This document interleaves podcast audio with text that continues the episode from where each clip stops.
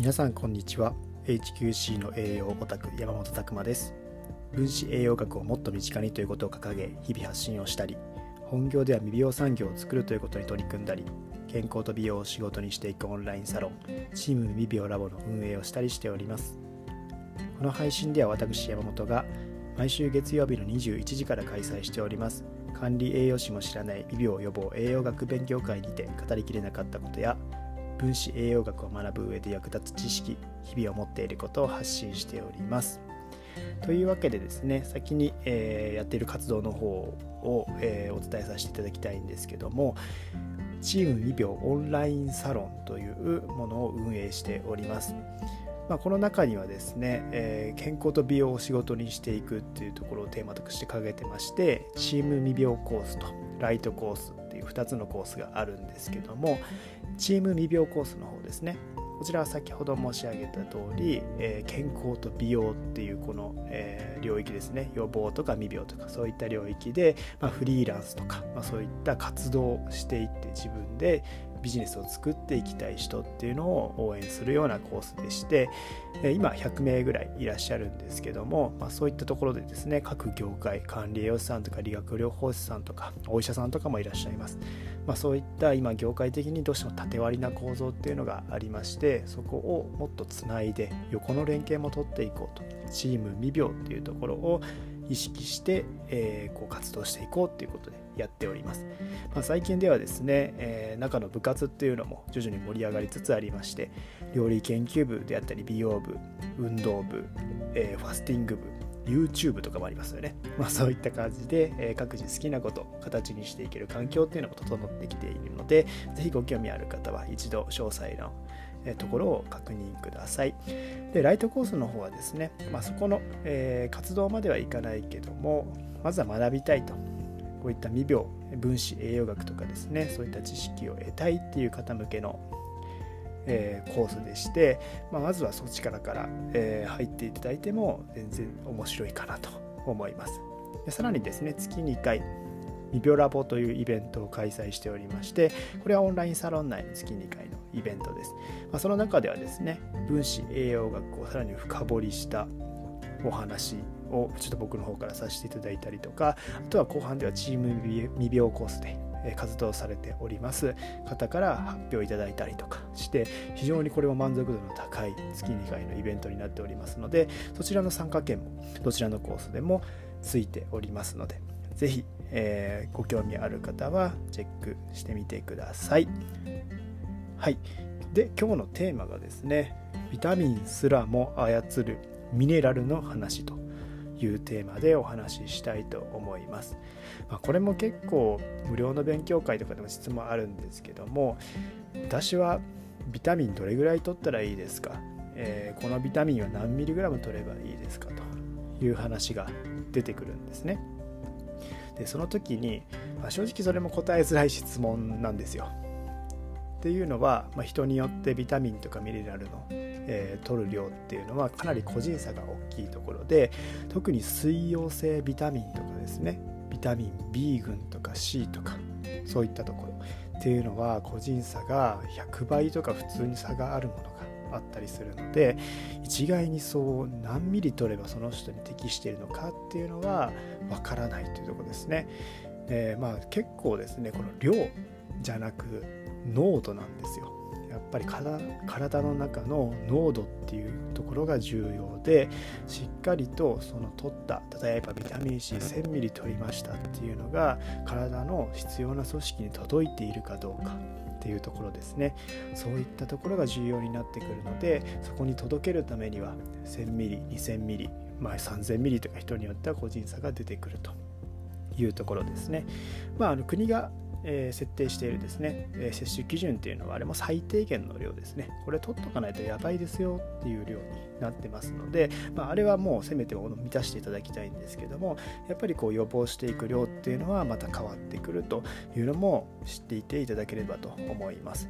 でもう一つですね今日のこの本題の方の話なんですけどもこのビタミンを活性型っていうのに体の中でしないとこう実は本来の作用が得られないんですよね。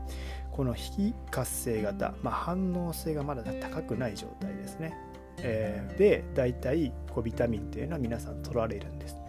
でそれを活性状態にする。えー、リンをくっつける作業リン酸化っていうんですけどこれはまた難しいお話になってきちゃいそうなんですけども、まあ、簡単に言うとですね、えー、ある構造的に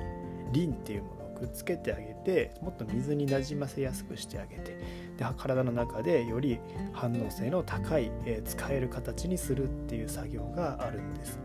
これがですね例えばビタミン B1 の場合だと、まあ、ビタミン B1 でチアミンサイアミンとか言いますよね。それをチアミンにリン酸リンが2つくっついた形。チアミンにリンが2つくっついた形にしないといけないですね。その時の酵素、えー、まあ、そこの代謝する時に必要なものに、えー、キナーゼっていうものがありまして、まあ、そういったものっていうのはですねマグネシウムが必要なんですよ。なのでビタミン B1 だけじゃあ取ってますって言ってもそれが活性型にするにはマグネシウムが必要なんでビタミンすらもそうやって使える形にするのに必要なのはミネラルなんですよと。いう話ですね。これで例えばビタミン B2 は亜鉛とマグネシウム。これ両方必要です。別々の活性型の形あるんですけど亜鉛とマグネシウムが必要で。B3 だとマグネシウムの方重要ですね。ビタミン B5 だとマグネシウム。これはマグネシウムですね。ビタミン B6 はですね亜鉛が重要なんです。亜鉛とさらにビタミン B2 も重要なんですよね、まあ、こういったところが、えー、分子栄養学的な栄養素の考え方で僕も面白いなと思ったところになります。あと葉酸もマグネシウム必要ですし、えー、ビタミン D はですねこれマグネシウムなんですよ。だからよくビタミン D のサプリ、まあ、この今の時代ですねこの感染症とかにもすごくビタミン D というのは言われてますけどもだからといってビタミン D だけ単体で取っていくとすごくマグネシウム欠乏の症状が出る人がいたりするんですよね。それはビタミン D を体の中で使うのにはマグネシウムが必要だから。ですね活性型にするにはマグネシウムが必要なんですね。なのでそういったところも注意しながらミネラルが不足してないかっていう観点も必要になってきます。であとはビタミン A とかはですねこれ亜鉛が必要です。ではビタミン A と亜鉛ってすごくセットでして、えー、ビタミン A を体の中で運ぶタンパク質ですね。そういったものも亜鉛が作ってると。いうとこですね。で今もちらっと言ったんですけどタンパク質もまたこうビタミン重要です。やっぱタンパク質でそういった形でくっつけて体の中移動していくっていうのはこのビタミンは、えー、よくしておりまして、えー、まあ、ミネラルとかも実はタンパク質で運ばれてたりもするんですけども、まあ、非常にそういった形で、えタンパク質不足ミネラル不足っていうのはビタミンすらも使えなくなるというところになってきます。なのでですね本当にビタミンマルチビタミンは取ってます。っておっしゃる方。あじゃあミネラルは取れてますかっていうとミネラルはそんなに取れてないですと。いう方がいた場合はその取った栄養素っていうのを最大限活かせてるっていうところではない可能性があると。いうところなので、えー、これをビタミン C ビタミン B は何ミリ取ればいいですかっていうところですね。質問をよくいただくんですけども正直ちょっと、えー、今のその人のミネラルの摂取状況どうだろうとか思ったりもしたりします。でですねこれ元から活性型の形で入ってるものもあるんですよ。えー、それは医薬品のところであるんですけども皆さんが知ってるのだとチョコラ BB とかですねそういった形のものって活性型で入ってたりしますなので比較的反応性が早いのですごく、え実感しやすいってところはあるかと思います。ただですね活性型で保つのってちょっと技術的にやっぱり必要ですし医薬品レベルになってきたりもします、まあ、サプリとかでもですね探すと活性型で入ってるなんちゃら絵みたいな形で書いてあるんですけども入ってるものもあります。まあ、そういったとこも知っていくとですねビタミンすらもこう選び方がちょっと変わってきたりもします。まあ大概のものはタミン B1 とか B2 とか、まあ、非活性型で入っているのでこういったミネラルマグネシウム亜鉛特にマグネシウム亜鉛ですねが重要になってくるかなというところになります、まあ、非常にこういったところが分子栄養学を知っているとただ取ってるだけじゃダメなんだよとミネラルがより重要なんだよっていうのがその方にアプローチしていけるかなというところでもありますので是非、えー、面白いと思った方は分子栄養学勉強してみてはいかがかなと思います。はい、それでは今日はビタミンすらも操るミネラルの話というテーマでお送りいたしました。